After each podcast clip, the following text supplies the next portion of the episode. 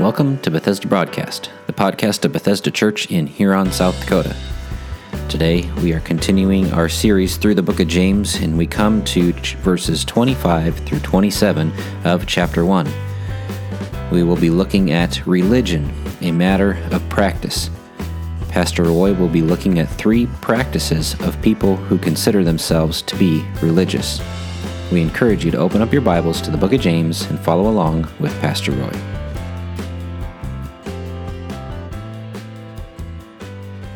I don't have a PowerPoint for you this morning, um, so we'll just uh, jump into the, the message. We're picking back up with the book of James today. And today we are talking about religion, a matter of practice. I wonder if you consider yourself to be a religious person. You know, there's a lot of different definitions when we talk about religion. Um, St. Augustine one time said, Most of us know perfectly well what religion is until someone asks us to define it. Uh, WordCentral.com said that religion is the service and worship of God or the supernatural. Britannica Encyclopedia 2006 said religion is human beings' relation to that which they regard as holy, sacred, spiritual, or divine. Merriam Webster's Collegiate Dictionary online 2006 said religion is a personal set or institutionalized system of religious attitudes, beliefs, or practices. I like C.S. Lewis when he talks about religion.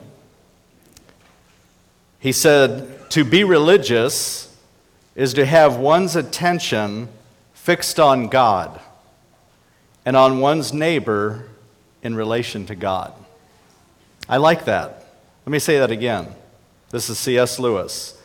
To be religious is to have one's attention fixed on God and on one's neighbor in relation to God. Today, we want to talk about three practices that will be evident in a truly religious person. If we are truly a religious person in the truest sense of the word, in the way that James uses this word, these three practices will be a part of our life. And so I want you and myself to evaluate where we are at in relationship to these three practices. Before we mention them, let's read. We're going to pick back up in verse 22 of James chapter 1 and read through the end of the chapter. James says, Do not merely listen to the word and so deceive yourselves. Do what it says. Anyone who listens to the word but does not do what it says is like a man who looks at his face in a mirror and after looking at himself goes away and immediately forgets what he looks like. But the man who looks intently into the perfect law that gives freedom and continues to do this, not forgetting what he has heard, but doing it, he will be blessed in what he does. If anyone considers himself religious and yet does not keep a tight rein on his tongue, he deceives himself and his religion is worthless. Religion that God our Father accepts as pure and faultless is this to look after orphans and widows in their distress and to keep oneself from being polluted by the world. So, the first practice that should be evident in a religious person is this the religious practice of becoming more like Jesus. That should be the goal and the desire and attitude and passion and focus of our life. Notice what James says in 122 Do not merely listen to the word and so deceive yourselves, do what it says. Anyone who listens to the word but does, do, does not do what it says is like a man who looks at his face in a mirror and after looking at himself goes away and immediately forgets what he looks like. What is the driving force of me looking into the mirror of the Word of God? It's to become like Jesus. It's not to have a checklist to say, well, I read a chapter today. God, I, I did my duty. I did my deed. I'm a good person. I read the scripture. But is it having an impact in my life? Is it changing the way I think? Is it changing the way I behave? Is it changing the way I treat people in my relationships with other people? In the ancient world, the mirror was a specially shaped piece of polished metal, and it was used to inspect and decorate one's body. Ancient literature is filled with references to the mirror, and it was used as a metaphor for moral development. The mirrors, however, were not placed on walls in Bible times, they were actually placed on a table. And so, for you to actually see a reflection of yourself, you would have to walk over to the table and you would have to stoop down and get down closer to that mirror because it was polished metal, not the kind of mirrors we have today. And to be able to see that, you had to stoop and look and bend just the same word that is used when the, the ladies went to the tomb to stoop in and look to see Jesus being gone. It's that kind of stooping and looking. And that's what we have to do to become more like Jesus. We have to do that. There's a necessity of looking into this mirror. Now, if I had to guess, I would guess that the Bethesda church family spent more time in front of the mirror this week than probably previous weeks because of the church picture directory. I'm sure. Did you spend more time in front of the mirror? Be honest. Anybody? I don't see any hands. Nobody's raising a hand. Nobody spent more time in front of the mirror? Come on. All right, there's one. Let's sing another verse. There's another one. Yes. We spend more time in front of the mirror. Why? Because we're concerned what we look like. And we want to make sure that we look the right way. James here talks about not being just a hearer of the word, but a doer of the word. The word for hearer here is the word we get for auditor. Now, if sometimes you can take a college class and you audit a class. You don't have to take the test, you don't have to write the papers, you don't have to do the homework, but you also don't get the credit and you don't get a degree. But you just sit there and merely listen to the lectures. The problem is there's no accountability and no real responsibility. You're just a, a passive listener. We cannot afford to do that with God's Word. He's telling us we cannot do that. In Luke 11, 27 and 28, as Jesus was saying these things, a woman in the crowd called out, Blessed is the mother who gave you birth and nursed you. He replied, Blessed rather are those who hear the word of God and obey it. That we hear it and obey it. Two things we need to think about in relationship to the mirror. One is the danger of only glancing into the mirror versus the discipline of gazing into the mirror. There's a danger of only glancing into the mirror, and that's the person who comes in and he looks, he says, and after looking at himself in verse 24, he goes away and for, immediately forgets what he looks like. And he's talking about somebody with their natural face. It's hard to imagine that you could look into a mirror and walk away from it and forget what you look like. But that's what he's saying happens spiritually to people. If the only time you gaze into, look or glance into the mirror is on Sunday morning during worship service, you're going to walk away and forget what you heard. I mean, honestly, can you remember what the sermon was about by Tuesday morning? Oftentimes we can't. I have my own challenges and I bring the message to remember what I said. So we have to come back to the Word of God regularly and faithfully. There's a danger of glancing into the mirror now think about it. If I do not have the mirror of God's Word, where else am I going to get understanding? Am I going to get it from philosophy, psychology? Am I going to get it from the media, the news, paper? How about the Quran? Is the Quran, can I look into the Quran and it tell me who I really am? Only the Word of God. It is a unique book. It is the only book that really tells me who I am. So there's a danger of glancing into the mirror so that I do not remember who I am or what I really look like. But secondly, there's a discipline of gazing into the mirror. That is, I do remember who I am and I do remember what I look like. I learn who I am. The mirror of God's Word reveals my sin, my brokenness, the fact that I possess no righteousness apart from Christ whatsoever. I learn that I am helpless apart from Christ. In Romans 7:15, Paul says, "I do not understand what I do, for what I want to do, I do not do, but what I hate, I do." Romans 8 8 says, Those controlled by the sinful nature cannot please God. You see, in the mirror of God's word, we see the imputation of sin. I understand I have a depraved heart. I understand I have a corrupt mind. I understand that I am separated from God and I'm dead in my trespasses and sins, but the only possible way I can know that, or you can know that, is looking into the mirror of God's Word. And that's why it's so vital that we look at it. And that's why so many people shy away from the Word of God, because it exposes who we are. And yet, that's exactly what we need in our lives. Let me give you an example. When I open this book and I begin to look into this mirror, here's what I see in this mirror injustice, murder, lying, rape, sexual abuse, deceit, pride, drunkenness, envy, hatred, jealousy, manipulation. All that grocery list of items can be found, listen to this, all those items I just listed can be found in the book of Genesis alone. You talk about a mirror that God has given us to show us that we live in a broken world and that we need Jesus Christ. All of that is found.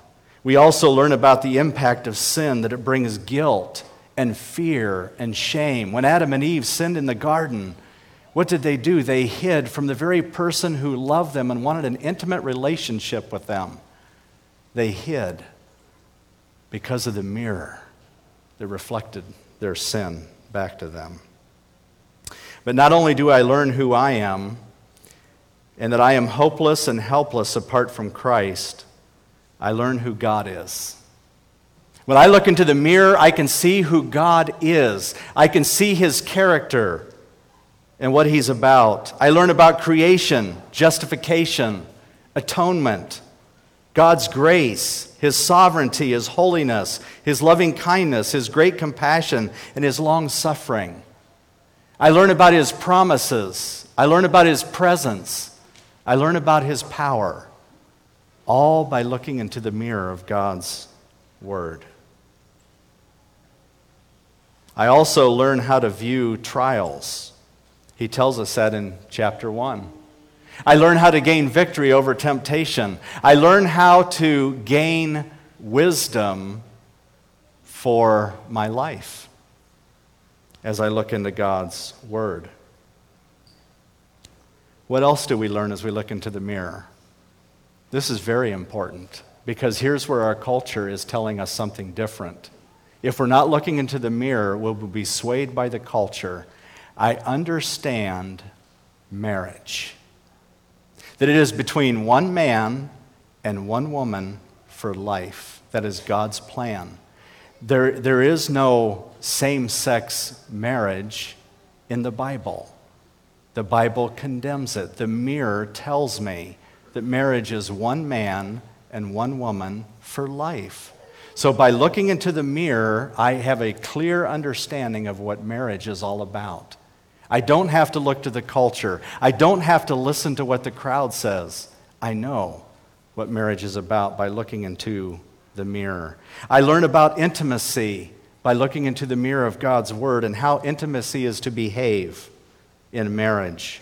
I learn about birth. I learn about death. I learn about relationships. I learn about work.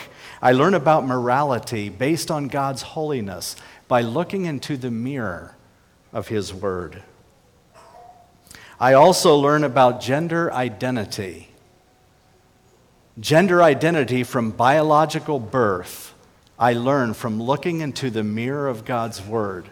Today, there's a gender identity confusion. Why is that so the case? It's the case because we have abandoned what God has given us in the revelation of His Word. and then we wonder why our world is in such a mess.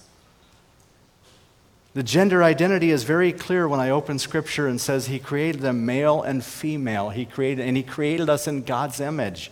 So I understand my identity when I see who God is and who I am. You see, the hearer with short term memory will fail to remember, and a failure to remember will result in a failure to act like Jesus like He wants us to act. We need to have long term memory. He says to look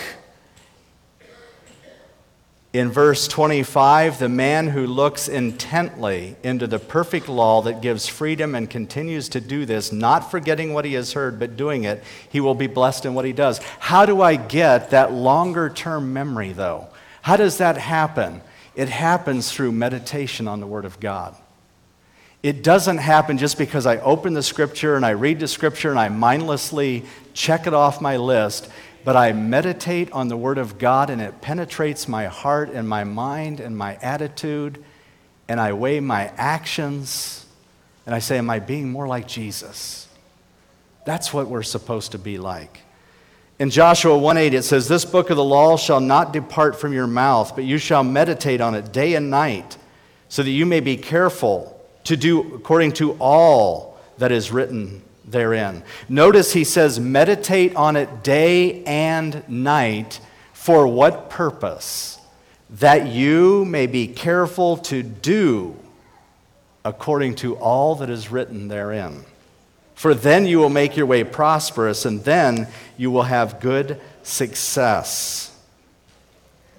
He says in Psalm 1 Blessed is the man who walks not in the counsel of the wicked, nor stands in the way of sinners, nor sits in the seat of scoffers. But his delight is in the law of the Lord, and on his law he meditates day and night. So, my motivation then to open the scripture is to become like Jesus. The religious practice of becoming more like Jesus is why I open the scripture. Meditation then provides the believer the fuel we need to walk in truth. We apply ourselves to the Word so that you may be able to apply the Word to your life. Apply yourself to the Word so you can apply the Word to your life. You see, there are too many Christians who mark their Bibles but their Bibles never mark them. And it should. The second practice that should be evident in a religious person is not only becoming more like Jesus, but the religious practice of bridling my tongue. If we look down in verse 26, he says, If anyone considers himself religious, and yet does not keep a tight rein on his tongue, he deceives himself, and his religion is worthless. In other words, what comes out of my mouth will either confirm or judge who I really am. It is that external factor that determines what is really happening in my heart. You see, a calloused heart will result in an uncontrolled tongue. There's no other way about it. If you have a calloused heart, you will have an uncontrolled tongue. You will have a tongue full of gossip, bitterness, anger, resentment, hatred, maliciousness, lies, profanity, perverseness will come out of your mouth because of your calloused heart. And you cannot be the religious person that God wants you to be until you have a new heart. He says, if anyone considers himself, if you think you are a religious person, he says, if you think you are in a right relationship with God, then you better keep a tight rein on your tongue, or the Bible says you deceive yourself and your religion is worthless. It means you trick yourself. you see, the Bible says in uh, Jeremiah 17 9, the heart is what? Deceitful and desperately wicked. Who can know it? And there are many, many people who sit in church week after week and they can talk okay in church, but when they get out there and they're with their buddies and their friends, their speech changes. That's a sign of a calloused heart. If you use profanity and perverse speech, you lie, and you do all those things, he's saying you do not have true religion. That's what James is saying. You have a false religion. You don't have the genuine article. We have to guard our speech. And notice he gives the image of harnessing a horse at the mouth. That's a bridle, harnessing the horse at the mouth, bridling. An unrestrained tongue is a very accurate measuring stick of one's true relationship with God, is what he's saying. If you have a true religion and relationship with God, it will be reflected in your speech and in my speech. If God's word is planted in my heart and I'm meditating on the word of God, guess what's going to come out of me? The word of God. But if I'm not, then the Word of God is not going to come out of me. The story is told of a young man who paid a visit to the great philosopher Socrates to be trained as an orator. In his first meeting with his instructor, he began to talk nonstop. When Socrates was finally able to get in a word, he said, Young man, I will have to charge you a double fee. A double fee? Why is that? Well, I will have to teach you two sciences. First, how to hold your tongue, and then how to use it. You see, our speech should bring glory to God. Whether we eat or drink or whatever we do, it says in 1 Corinthians, do all for the glory of God. That includes our speech, our tongue, is very, very significant. If you have a speech problem, you have a God problem. You have a true religion problem. And there is far too many people who claim to know Jesus Christ, but in their speech, they deny him.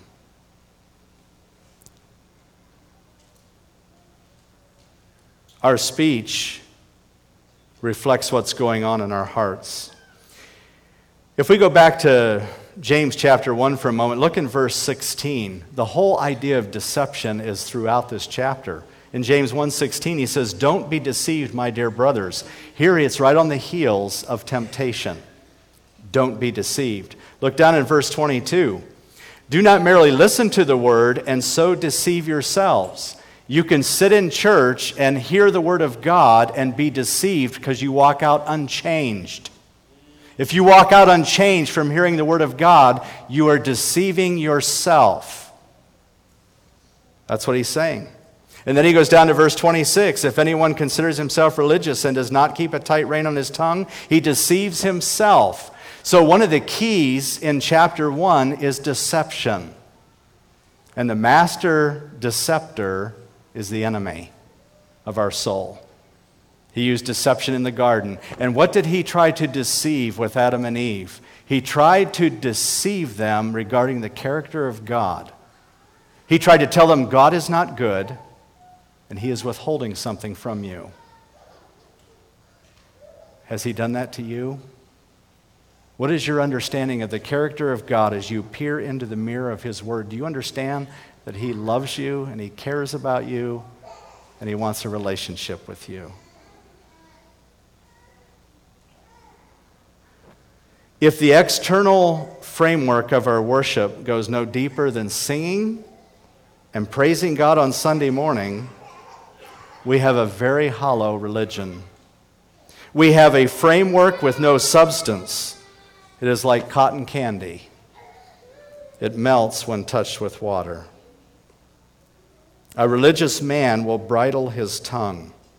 In Matthew 12, 36 and 37, he says, But I say that for every idle word men may speak, they will give an account of it in the day of judgment.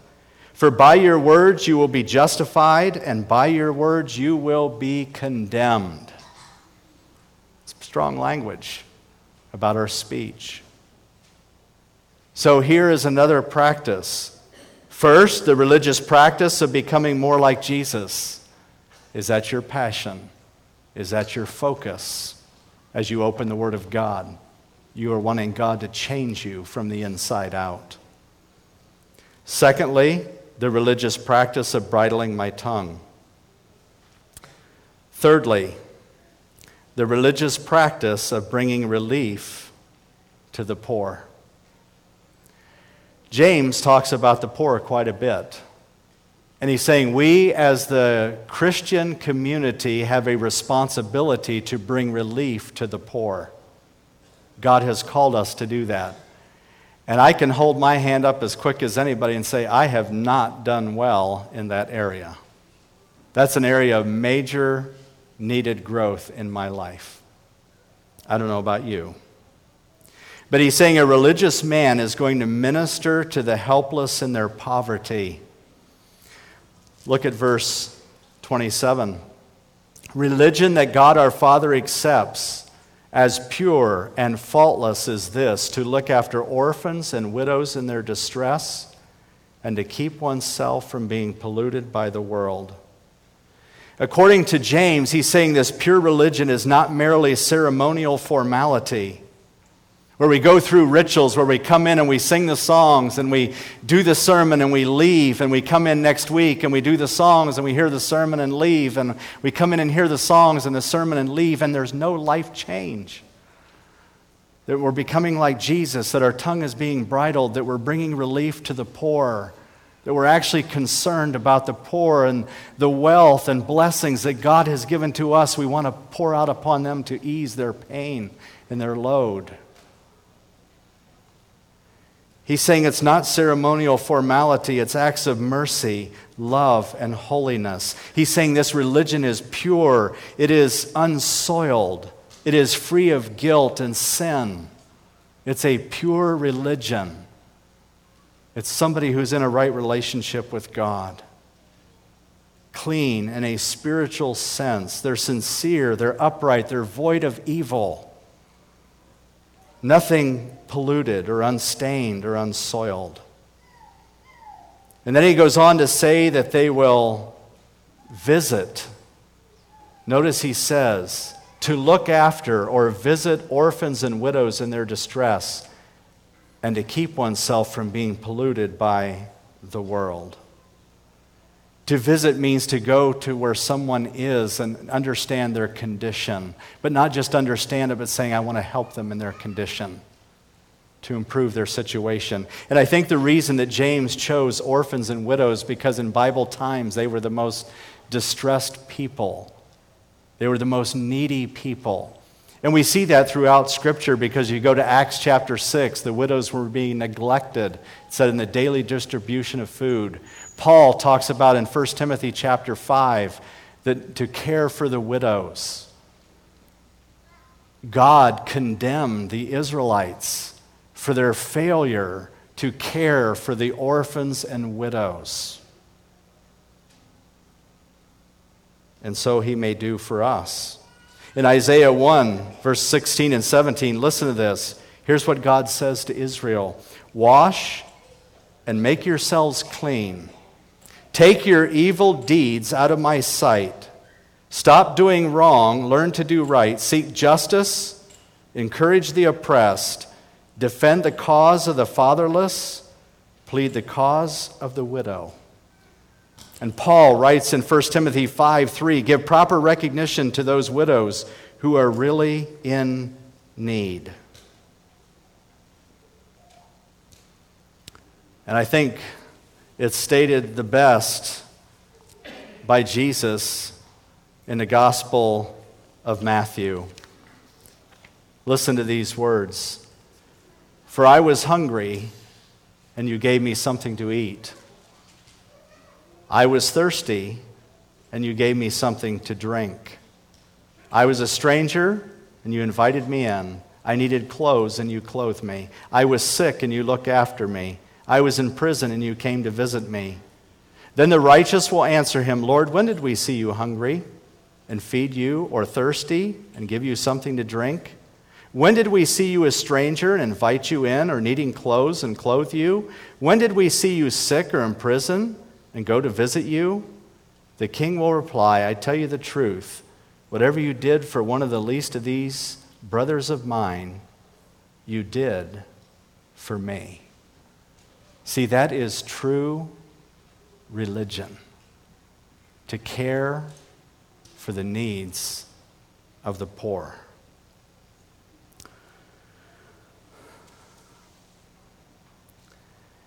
And then he says to keep oneself unspotted.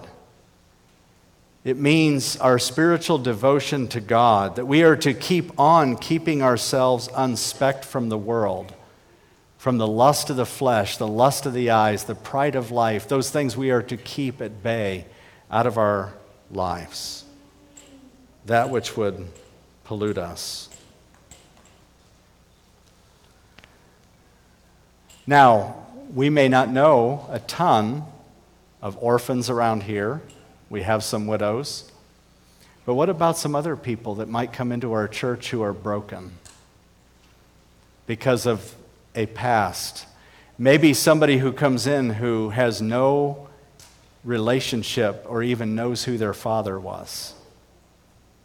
And they're here. How do we minister to them? What about somebody that comes in that has an addiction problem? How do we minister to them? Do we gravitate toward them or do we keep them at arm's length? I want you to think deeply about this. Because there are some people who will only don the doors of the church one time. And if we fail to reach out to them, we've missed an opportunity to show the love of Christ. That God would give us a sensitive heart. The, the, the longer I live and the longer I've been in ministry, the more I realize there are many, many, many broken people in our world. And I want to remind us of something else. You know why there's many broken people in our world? Because all of us are broken. All of us are broken because of sin. And so we, in our brokenness, need to reach out to someone else who is broken to minister to them. You see, when I understand that I'm a recipient of grace, then I'm going to give grace to someone else. But if I lose sight of the fact that I'm a recipient of grace, I will not give grace. And these people need grace. And I really believe that God is calling our church to be more intentional of reaching out to the broken and the wounded. And I want to encourage you in that in your circle of influence, in the places of business that you go in, the people that you see, the least likely that you think would don the doors of the church, would you pray for them? Would you invite them? Would you sit down with them and hear their story and care? That's what I think James is asking us to do. Here he says orphans and widows, but we have many, many broken people in our world that need the love of Christ. So I ask us do we have the religious practice of becoming more like Jesus? Do we have the religious practice of bridling my tongue? Or does your speech deny any reality of God? And does your religious practice bring relief to the poor? I know many have sponsored children for Compassion International, and I know many have already had children sponsored for years. And it's been a challenge to our family to, to do that. That's why I say I have much room to grow. So I'm not throwing stones. I have much room to grow. But God help us in reaching out to the poor. Let's stand for a word of prayer.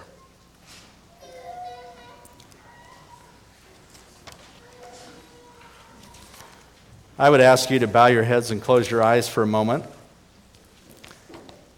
And I just want to ask you Does this message strike a chord with you in one way, shape, or form? Do you really have a practice of becoming more like Jesus? Or do you even have problem finding your Bible on Sunday morning? Say, well, I know I left it here somewhere last Sunday. And brush the dust off and come to church and hear another boring sermon and make it through? Or is the Word of God finding lodging in your heart? What about your tongue? When you're not with mom and dad, when you're not around a deacon or an elder, the pastor, what's your tongue say then? Does it prove the reality of your religion? Or does it condemn you? And what about relieve, relieving the needs of the poor? With your heads bowed and your eyes closed, I would just ask you if there's an area in your life today, you say, Pastor, God has spoken to me, and I'm willing to admit it. With heads bowed and eyes closed, would you just slip your hand up for a moment so I can pray for you, not by name, but just so I can pray for you, that I know that God has spoken to you? Would you do that this morning? Thank you. Anybody else? Thank you very much. Anybody else? You can put your hand down. Anybody else? Thank you very much. Anybody else right before I pray? God has spoken to me. Thank you.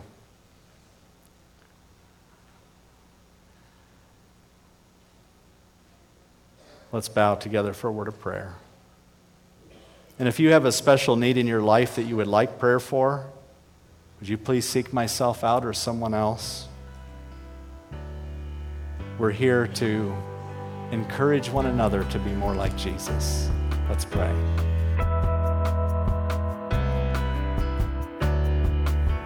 We hope you've enjoyed today's message. If you would like to know more about Bethesda Church, you can check us out on the web by going to our website, which is bethesdamb.org. That's Bethesda, M as in Mary, B as in boy.org. Or check us out on Facebook by searching for Bethesda Church of Huron. Have a blessed day.